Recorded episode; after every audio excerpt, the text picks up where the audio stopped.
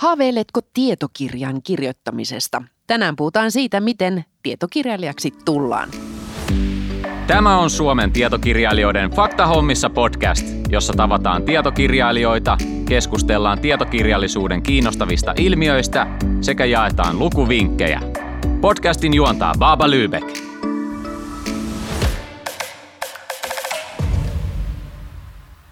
Vieraina ovat toimittaja, bloggaaja ja tietokirjailija Eeva Kolu, jonka kirja uupumuksesta korkeintaan vähän väsynyt oli viime vuonna varsinainen menestys ja Ateenan kustantaja Ville Rauvola. Lämpimästi tervetuloa. Kiitos. Kiitos.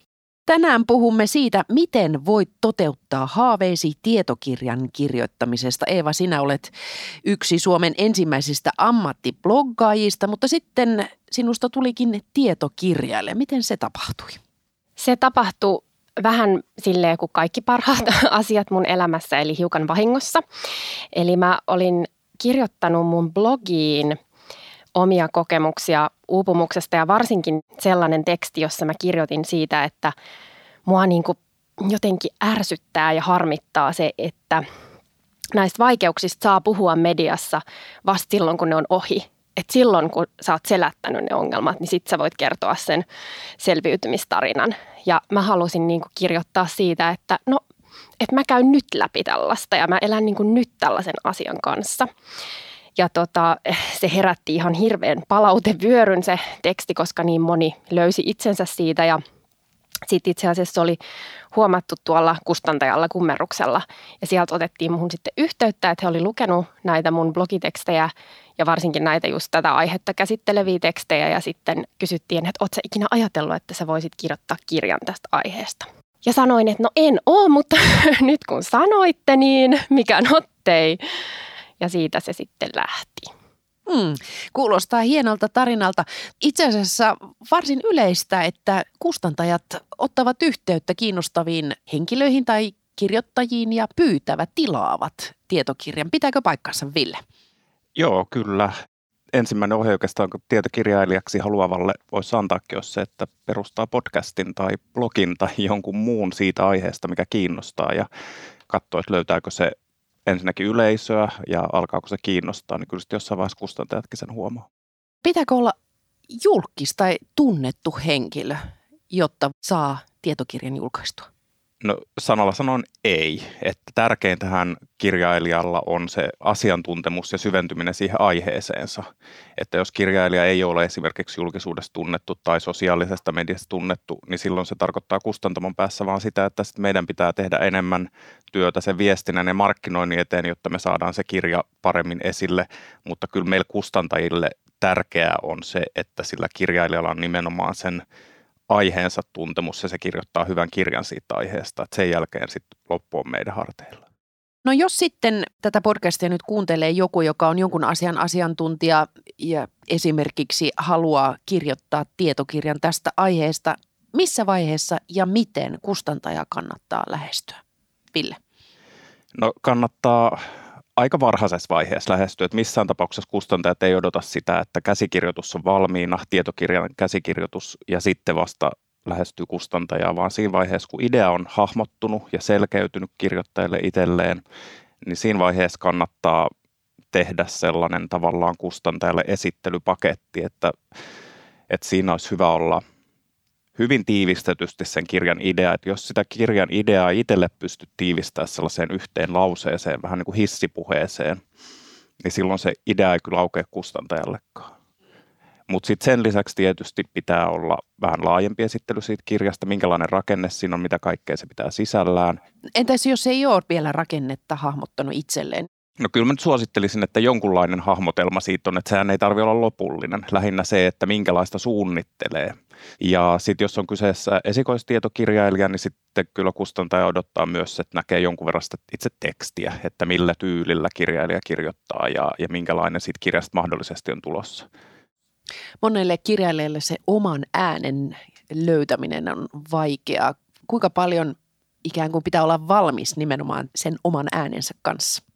Mm, tietokirjan kohdalla tietysti se vaihtelee aika lailla, että jotkut tietokirjailijat on persoonallisempia kirjoittajia, toiset taas sitten asiallisempia. Ja jos olet hirveän asiallinen kirjoittaja, niin eihän siitä sellaista niin kuin ryöpsähtelevää saakkaan, että eikä siitä pidä tullakaan sellaista, mutta toki siis kustantajakin mielellään näkee, että tietokirjat nykyään on enemmän kertovia ja että se kirjailija on niissä myös persoonana läsnä, jos se aihe vaan antaa siihen mahdollisuuden. Eeva Kolun Korkeintaan vähän väsynyt on juuri sellainen kirja. Olet vahvasti läsnä kertojana, puhujana ja sulla on vahva oma ääni, joka tietenkin on kehittynyt sinulle jo ennestään bloggaajana, kirjoittajana ja sitähän Kummerus tietenkin halusi. Mutta kuinka valmis teksti oli siinä vaiheessa, kun kun he ottivat sinuun yhteyttä? Oliko mitään valmiina no muuta kuin... ei ollut, niin. paitsi niin kuin kaikki se, mitä mä oon viimeisen kymmenen plus vuoden aikana kirjoittanut tietysti. Mutta tota, se oli itse asiassa mulle aika vaikea paikka jotenkin just se henkilö, että pystyi niin kuin luottaa siihen, että – saa kertoa sen oman kokemuksen, koska helpostihan on just se ajatus, että jos mä laitan itseäni liikaa tähän ja mun omaa kokemusta ja mun omia ajatuksia, niin silloin mä en ole uskottava. Ja mä niin kuin itse sain tosi paljon tuolta englanninkielisestä tietokirjallisuudesta esimerkkejä, mitä ei ehkä Suomessa vielä niin paljon ollut siitä, että miten sä yhdistät sitä semmoista niin kuin asiatekstiä, taustatyötä, tietoa siihen omaan kokemukseen. Ja se oli semmoinen, minkä kanssa mä tosi paljon kipuilin siinä kirjoitusprosessissa, että, että miten paljon voi niin kuin sanoa. Ja sitten mä huomasin, että kyllä se, se sitten kun mä vaan olin tosi henkilökohtainen, niin se kyllä sitten toimi tässä kirjassa. Ei tietenkään koske kaikkia kirjoja englanninkielisessä maailmassa ja myös aika paljon nykyään Skandinaviassa, niin aiheesta kuin aiheesta pystyy kirjoittamaan niin, että siinä on myös henkilönä läsnä. Vaikka tulee tämä Ankerian testamentti mieleen, että Ankeriastakin voi kirjoittaa myös hyvin persoonallisella tavalla. Sähän lainaat Eeva korkeintaan vähän väsynyt kirjassa paljon muita kirjoittajia, tutkijoita ja niin poispäin. Miten sä kehitit sen tavan leipua niitä lainauksia sisään siihen tekstiin? Se tuli oikeastaan ihan sen tekemisen kautta, että mä halusin, niin kun mä luin ihan järjettömät määrät sitä taustamateriaalia, sitä kirjaa varten jopa siihen pisteeseen, että mun piti niin sanoa itselleni, että nyt sä lopetat tämän taustatyön tekemisen ja alat oikeasti kirjoittaa, koska se on myös semmoinen, mihin sit helposti jää, että mikä on vähän semmoinen comfort zone, että nyt mä niin vaan teen ikuisesti tätä taustatutkimusta, enkä oikeasti aloita tätä työtä. Niin mä käytin siinäkin aika semmoista – sitten kuitenkin niin kuin itselle luontaista tapaa, että välillä mulla on tosi pitkiä pätkiä, välillä mulla on lyhyitä, välillä mä käytän suoraan englanninkielisiä, välillä mä oon kääntänyt ne tai sitten jos on valmis suomennos, että mä halusin siinäkin jotenkin, että mä saan tehdä tämän just silleen, että mikä kuulostaa multa. Ja se oli tosi kiva, mä halusin valikoida sinne semmoisia kohtia niistä muiden ihmisten teksteistä ja tutkimuksista, jotka oli auttanut mua. Että mä en niinkään valikoinut niitä sen mukaan, että miten mä teen tästä tekstistä jotenkin mahdollisimman perustellun tai uskottavan, vaan silleen, että mitkä kohdat on oikeasti antanut mulle ajatuksia, mitkä kohdat on antanut mulle oivalluksia tai auttanut mua, niin mä halusin niin kuin jakaa ne. Kuinka suuri rooli kustannustoimittajalla oli kirjan valmistumisessa? Tai minkälainen rooli? No tässä kirjassa ei ehkä kauhean iso rooli mulla oli ihan järjettömästi sitä materiaalia. että mulla on aina sellainen pelko, että mä puhun liikaa, niin mä siis myös kirjoitan liikaa. Mulla on aina siis, mulla on niinku tuhansia ja tuhansia sivuja aina sitä materiaalia, niin sitten se niinku mitä, missä kustantaja oli isona apuna oli se, että se auttoi niinku vähän hahmottaa sitä, että miten se rakenne alkaa niinku sieltä massasta löytyy ja mitä sieltä voisi jättää pois mutta sellaisia niin kuin yksityiskohtatasolle tai sellaiselle tosi pallottelutasolle me ei tässä projektissa menty. Niin, Ville puhui äsken, että on hyvä, jos kirjoittajalla on valmiina rakenne. Sulla sitä ei ollut. Ei. Että se niin kuin muotoutuu pikkuhiljaa. Että sekin voi olla erittäin onnistuneen tietokirjan niin kuin työskentelytapa. Joo, ja etenkin ehkä tämän tyyppisessä projektissa, missä on paljon sitä omaa kokemusta, missä on ehkä vähän sellainen ei niin perinteinen ote siihen tietokirjaan, niin sitten se rakennekin saattaa just syntyä sitä kautta, että ensin vaan alkaa hulluna kirjoittaa materiaalia ja sitten katsoo. Mäkin niin kuin, mulla oli ajatus siitä, että mitä teemoja mä haluan nostaa siinä kirjassa, mutta se rakenne syntyi vasta sitten, kun sitä tekstiä oli ja sitten mä aloin katsoa, että mitkä näistä luvuista itse asiassa linkittyy toisiinsa ja mikä teema on tässä ja mitä täältä niin kuin nousee täältä kokonaisuudesta. Mutta toi kuulostaa hirveän hyvältä kustantajan kannalta, että materiaali on paljon, koska varsinkin monella toimittajalla on vähän se ongelma, että, kysyy aina, että montaks merkkiä tämä saa olla pitkä tämä kirja, ja sitten kun sanoo, että ihan niin pitkä kuin sulla vaan asiaa riittää, että niin paljon kuin se vaan kiinnostaa toimittaja on sillä lailla hyvä tietokirjalle, että hän tietää, että miten jätetään se turha pois, eli kill your darlings, mutta tässä kuullaan nyt, että se ei välttämättä aina ole hyvä asia, että jos jättääkin liikaa pois. Mutta hei Ville, mikä on kustannustoimittajan rooli tietokirjallisuudessa? Kyllä se on siis iso monesti, koska siis läheskään aina se tietokirjan tekijä ei ole lähtökohtaisesti kirjoittamisen ammattilainen. Toimittajat tietysti on, ja monet toimittajat kirjoittaakin tietokirjoja, mutta jos se asiantuntemus tulee vaikka akateemisesta taustasta tai omasta harrastuneisuudesta, niin kyllä just esimerkiksi tämän rakenteen suhteen sen kanssa kustannustoimittaja tekee tosi paljon töitä kirjoittajan kanssa, että siirrellään isoja palasia tekstiä paikasta toiseen ja katsotaan, että miten se homma toimii parhaiten. Ja sitten tietysti kustannustoimittaja lähtökohtaisesti on se ikuinen epäilijä, että tietokirjassa kuitenkin sit pitää aina tsekata, että kaikki faktat on myös kohdallaan. Ja monesti kustannustoimittaja sitten kun se alkaa oppia sen kirjoittajan tekstin, niin sitten se alkaa huomata myös, että mihin siinä pitää kiinnittää huomiota, että joku saattaa olla todella nerokas sanankäyttäjä, mutta vuosiluvut aina väärin, että ne kannattaa tarkistaa. Ja sitten taas jos jollain toisella on joku toisen tyyppinen niin kuin tavallaan kirjoittajan helmasynti, jota pitää, pitää niin kuin huomioida.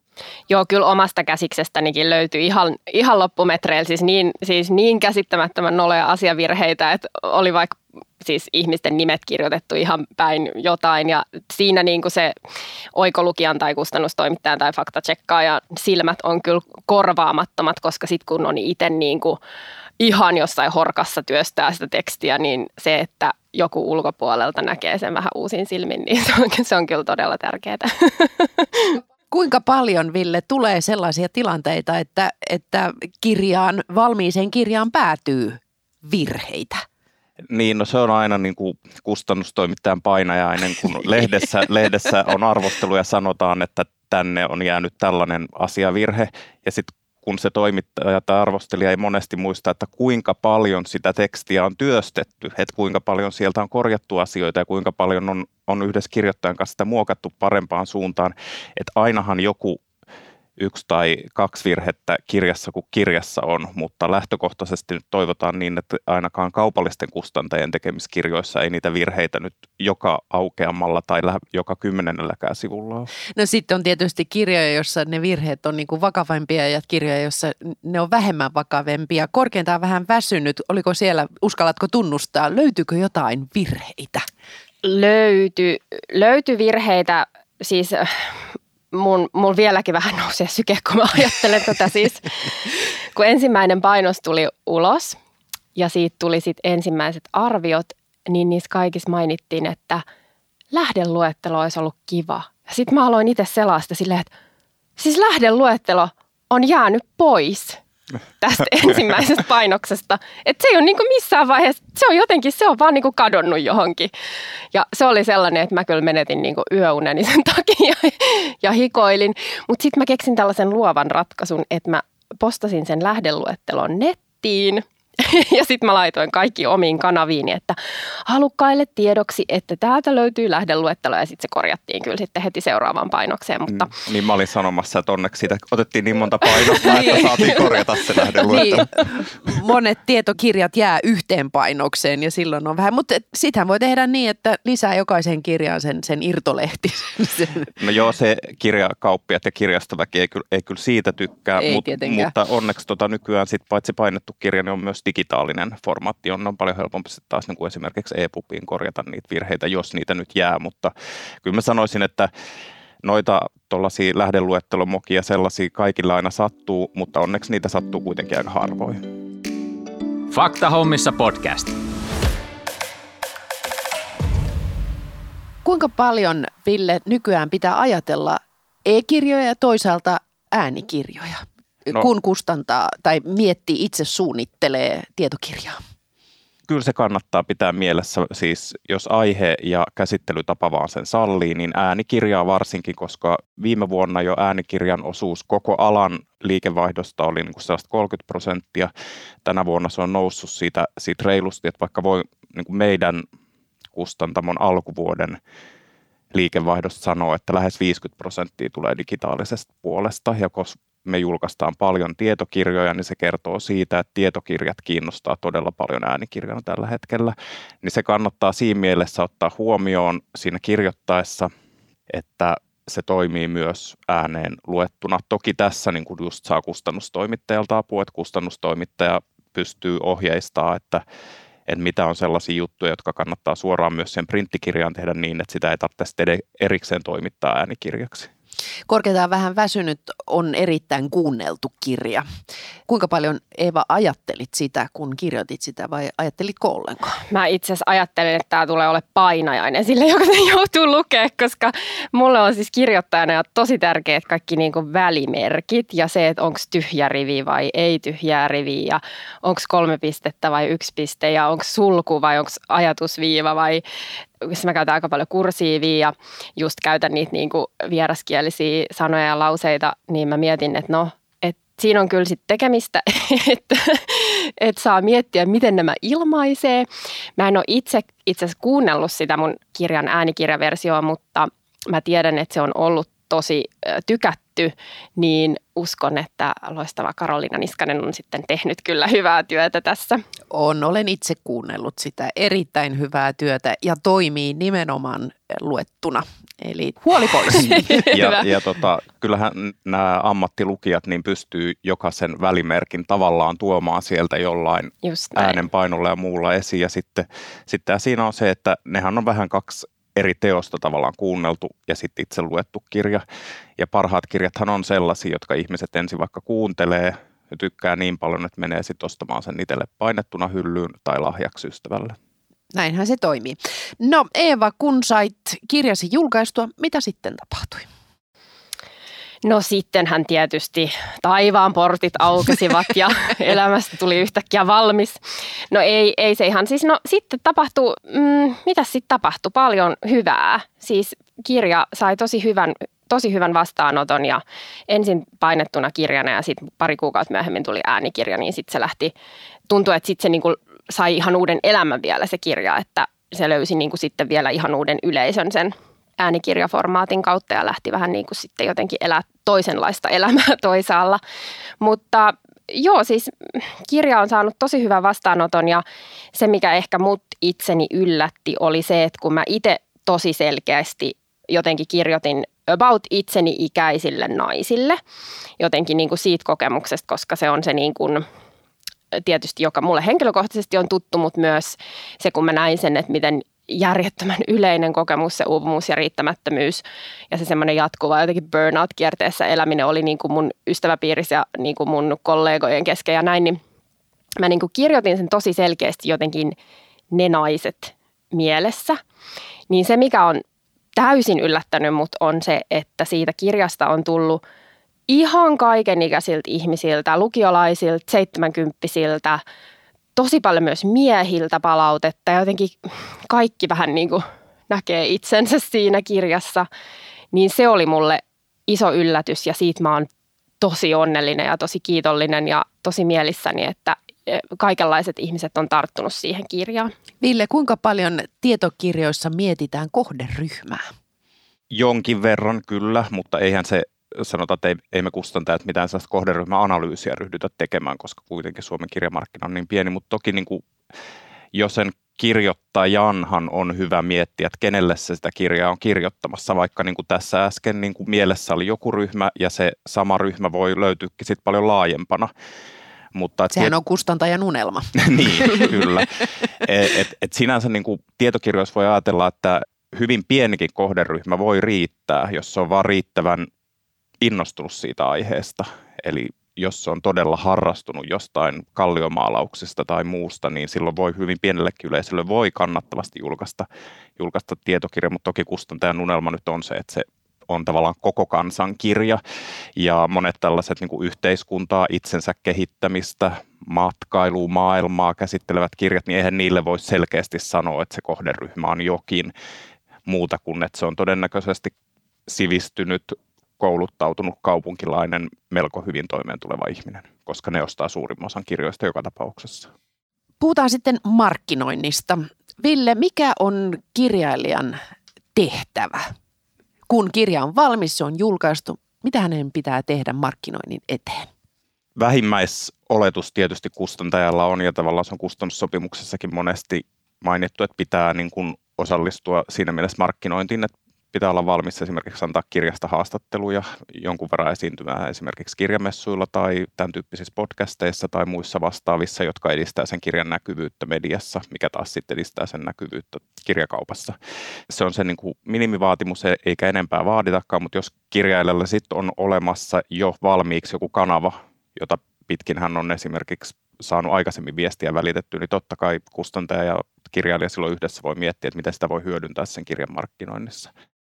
Tämä oli tietenkin sinun kohdallasi itsestään selvä ja sen takia varmaan kustantaja eli Gummerus otti sinuun yhteyttäkin. Sulla on valtava yleisö jo ennestään. Mutta minkälaisia keinoja sä kehitit yhdessä Gummeruksen kanssa kirjan markkinoinnin suhteen?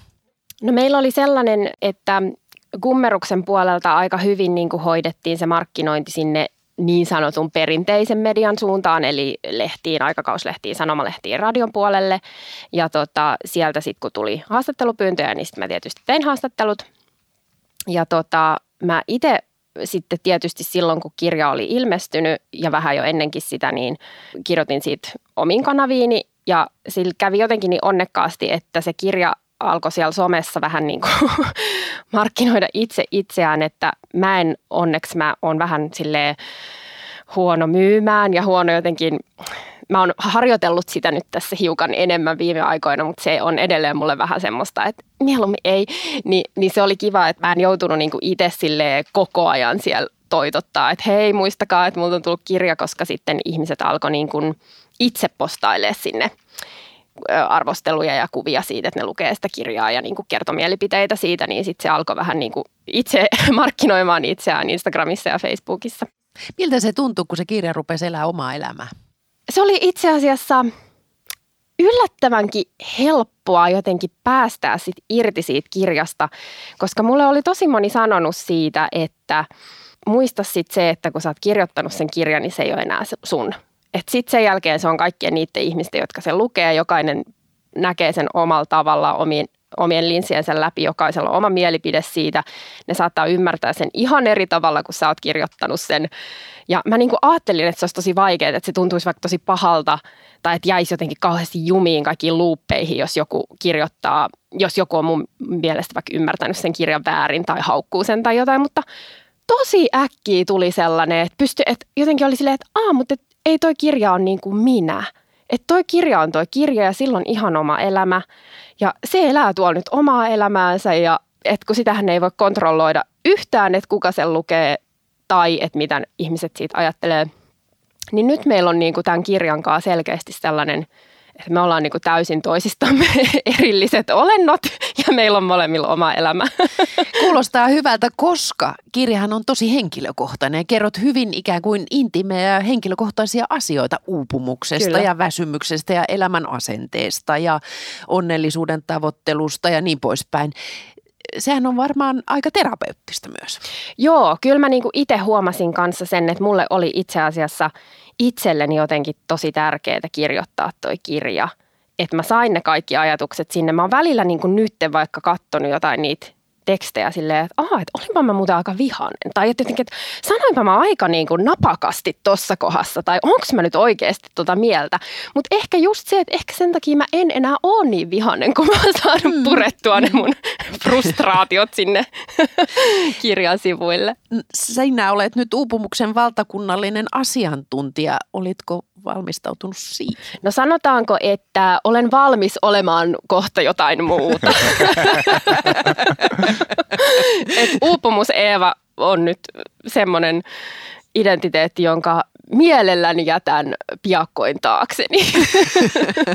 Eli sun täytyy nopeasti kirjoittaa toinen kirja. Onko jo toinen kirja tekeillä? No ei itse asiassa ole. Mulla on muutamia ideoita ja mä tosi paljon, siis se oli itse asiassa, mä olin niin aina ajatellut, että mä kirjoitan kirjaa, mutta mä olin aina ajatellut, että musta tulee siis fiktion, romaanikirjailija.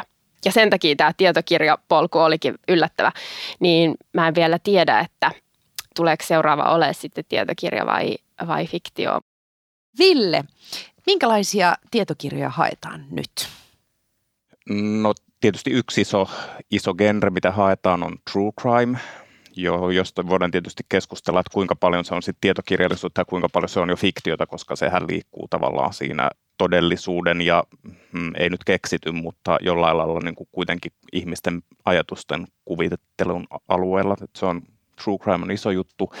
Ja sitten just erilaiset niin kuin itsensä kehittämiseen liittyvät asiat, niitä, niitä etsitään paljon ja sitten kertovat tietokirjat niin kuin yleensä yhteiskunnallisista asioista, politiikasta. Politiikka kiinnostaa aina ja sitten maailman tapahtumat, venäläiset vakoojat ja sen sellaiset. venäläiset vakoojat kiinnostaa. aina.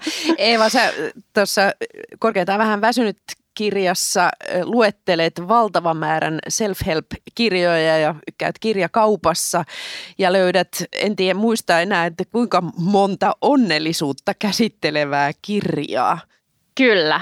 Joo, siis mä Mun mielestä self-helpissa on tosi paljon hyvää ja mä luen niin itsekin paljon kaikki omaa ajattelua kehittäviä ja niin semmoisia itsensä kehittämisen kirjoja, mutta mä oon huomannut, että niiden kanssa on vähän sellainen vaara, että sä alat vaan niin kuin lukee siitä hyvästä elämästä sen sijaan, että sä vaan eläisit sitä, että ajattele jotenkin, siinä jää helposti semmoisen niin nalkkiin siitä, että mä en ole koskaan jotenkin niin kuin valmis vaan aloittaa tätä elämää, että mun pitää koko ajan kehittää, että mun pitää vähän, ja totta kai, siis kaikkihan me kehitytään ja opitaan niin kuin meidän elämän loppuun asti, että eihän meistä kukaan koskaan ole valmis, mutta jotenkin se, että nykyaikana ehkä helposti ihmisillä käy se, että jotenkin itsestä tulee semmoinen projekti, että mun pitää koko ajan lukea lisää tätä itseni kehittämiskirjallisuutta ja niin kuin koko ajan käyttää kaikki mun vapaa-aika siihen, että mä muutun paremmaksi versioksi itsestäni.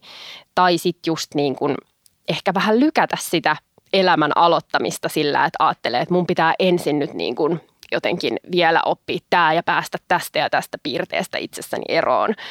Mä luin just yhden faktan, joka kertoo tästä aika hyvin, että jos hakee Googlella how to be happy, niin 2,5 miljardia osuma. Joo. ja silti self-help ja onnellisuuskirjat myyvät ja aina Kyllä. tarvitaan uusia uuden ajan onnellisuuskirjoja. Tähän loppuun vielä kolme vinkkiä esikoistietokirjailijoille tai sellaisiksi haluaville. Aloitetaan Villestä. No mun ensimmäinen, en tiedä onko tässä nyt kolme vinkkiä saman tien, mutta ainakin ensimmäinen vinkki on, että lue, lue ja lue. Et jotta sen oman, just sen oman äänensä kirjailijana ja sen oman kirjansa rakenteen ja kaikki muut saa kirkastettua, niin se vaatii sitä, että pitää lukea paljon muiden kirjoittamia kirjoja. Pitää lukea hyviä kirjoja, tietokirjoja ja huonoja tietokirjoja, jotta näkee, miten ei ainakaan kannata tehdä. Ja jos kielitaito riittää, niin kannattaa lukea myös vierailla kielillä. Esimerkiksi siis toi anglosaksisen maailman tietokirjallisuus on kuitenkin tosi paljon edellä siinä narratiivisuudessa suomalaista tietokirjallisuutta, niin sieltä voi hakea niitä hyviä vaikutteita. Eeva. No mä sanoisin ehkä, että uskaltaa niin kuin luottaa siihen, että se oma kokemus on arvokas ja tärkeä, koska helposti tulee just se ajatus, että no mikä oikeus mulla on kirjoittaa muun kokemuksista tai ketä kiinnostaa tai kuka mä nyt on puhuu. Mutta sitten mä huomasin niin itse oman kirjan kohdalla, että just nimenomaan se, että mä tein sen tosi silleen henkilökohtaisesta lähtökohdista, niin silloin se pääty just niin kuin niiden ihmisten käsiin, joita mä toivoin, että lukisi sen kirjan.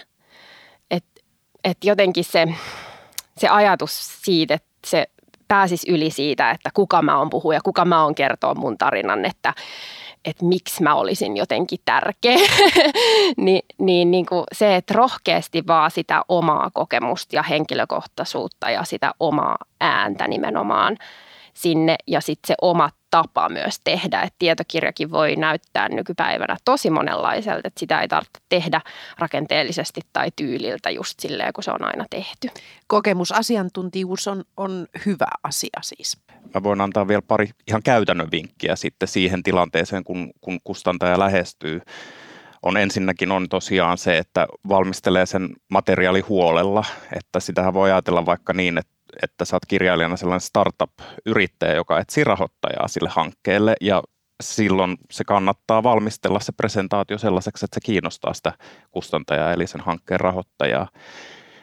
Ja sitten erittäin tärkeä juttu, jota ei riittävän usein ikinä sano, että jos ja kun tarjoaa sitä ideaa tai käsikirjoitusta useammalle kustantajalle yhtä aikaa, niin siinä vaiheessa, kun joku kustantaja ilmoittaa olevansa kiinnostunut, niin olisi äärimmäisen kiva ja kohteliasta ilmoittaa niille muille, että tämä on nyt menossa muualle – jotta nämä muut kustantajat ei tee sitä turhaa työtä ja lue sitä samaa kässäriä, ota yhteyttä, että hei me halutaan tämä. Ellei ne just halua sitä ja rupeaa taistelemaan no, taistelu siitä. on kiva asia, niin. mutta yleensä se käy niin, että, että siinä vaiheessa kun me lähestytään, että voitaisiin olla kiinnostuneita, niin joo mä oon tehnyt jo kuukausi sitten kustannussopimuksen jonkun toisen kanssa, niin silloin tavallaan se meidän työaika menee siinä ihan hukkaan, että se muistaa sen, että jos saa vihreätä valoa jostain, niin ilmoittaa muille. ilmoittaa muille. Ja jos haluaa kilpailuttaa, niin sitten ilmoittaa siinä vaiheessa, kun vasta harkitsee sitä yhden kustantajan tarjousta. Fakta hommissa podcast. Lopun lukuvinkit. Mitä esikoistietokirjaa haluaisitte suositella kuuntelijoille? Öö, joo, no mä ajattelin suositella keväällä ilmestynyttä Kaisa Pulakan Kurittomat jumalattaria, nykynaisia ja muita kauheita akkoja. Tieto, tietokirja, joka kertoo siis nais, naishahmoista mytologiassa ja kuinka niitä on ymmärretty ja käsitelty väärin kautta historian. Ja Kiinnostaa. Siinä, si, siinä on tämmöinen samanlainen tausta, kun, kun tässä on paljon puhuttu, eli Kaisa on, on tehnyt Ylelle siitä radiosarjan, jonka perusteella sitten kirja alkoi hahmottua ja sitten siihen tuli vielä Pauliina Mäkelän tosi upea kuvitus. Siinä on tietoa, on historiaa, on sitä niin kuin omaa henkilökohtaista kokemusta ja se on hauska, niin siinä on myös sellainen hyvä esimerkki siitä, että, että tietokirja voi olla tosi monenlainen. Eeva. Uh, mun itse asiassa yksi niin kuin lempikirjoista on Miia Kankimäen asioita, jotka saavat sydämen lyömään nopeammin. Ja se on mun mielestä niin kuin loistava esimerkki siitä, että miten yhdistetään just sitä henkilökohtaista kokemusta, sitä semmoista tarinallisuutta – mielettömään niin kuin asiantuntemukseen ja taustatyöhön ja jonkun aiheen tuntemukseen ja myös siitä, että miten hyvä kirjoittaja saa lukijan kiinnostua aiheesta, jota se ei niin kuin edes välttämättä tiennyt, että on olemassa, että hän käsittelee tätä heijan kauden kulttuuria ja kirjallisuutta, sitä tiettyä Pillowbook-kirjaa, niin se jotenkin, niin kuin, että en mäkään ollut kuullutkaan koskaan siitä. Ja mä olin niin kuin aivan lumautunut, kun mä luin sitä. Ja mä itse asiassa siis rakastin sitä kirjaa niin paljon, että mä en ole vieläkään tarttunut Kankimäen tähän toiseen kirjaan, tähän naisia, onko se naiset, joita ajattelen öisin, että se on mulla niin kuin hyllyssä odottamassa sitä hetkeä, kun mä tiedän, että nyt mä tarviin tämän kirjan. Että sitten kun mulla on sellainen, jotenkin sellainen olo, että nyt mä tarviin niin tukea näiltä upeilta naisilta ja tältä kirjalta, niin se odottaa siellä sitä oikeaa hetkeä. Ihanaa. Kyllä, ja samoja tuntemuksia minulla ehdottomasti noista kirjoista. Upeat vinkit. Tähän loppuu vielä, ennen kuin lopetetaan. Mitä oivalsitte tänään? No mä ainakin oivalsin jälleen kerran, että tota, kirjan tekemisen kokemus on loppujen lopuksi aika universaali. Että tota, mitä sä kerroit siitä sun omasta prosessista kustantajan kanssa ja näin, että vaikka jokainen kirjaprosessi on ainutlaatuinen ja erilainen, niin siellä on aina samat, samat määrätyt elementit, jotka, jotka niin toistuu hyvässä ja pahassa. Mulla tuli jotenkin, mulla tulee aina kun mä puhun kirjoittamisesta kirjoista, niin mulla tulee jotenkin vaan saa uudenlainen niin kuin rakastuminen lajiin. Ja niin kävi taas tänään, että tuli, nyt on vaan jotenkin ihan silleen, että herranen aika, mitä ihanaa, että mä oon saanut kirjoittaa sen kirjan. Ja mitä ihanaa, että kaikki muutkin täällä niin kuin kirjoittaa ja kustantaa kirjoja ja puhuu niistä. Ja mä jotenkin ihan silleen, että nyt kirjoittamaan ja nyt lukemaan ja nyt katsomaan, mitä uusia tietokirjoja on tullut tänä keväänä. Tähän on hyvä lopettaa. Ihana Eeva Kolu ja Ville, kiitoksia teille. Kiitos. Kiitos. Tämä on Suomen tietokirjailijoiden Faktahommissa podcast, jonka on tuottanut Suomen Podcast Media. Kiitos kun kuuntelit. Jos pidit tästä ohjelmasta, muista seurata podcastia Spotifyssa tai tilaa ja arvostele ohjelma Apple Podcastissa, niin muutkin löytävät ohjelman pariin.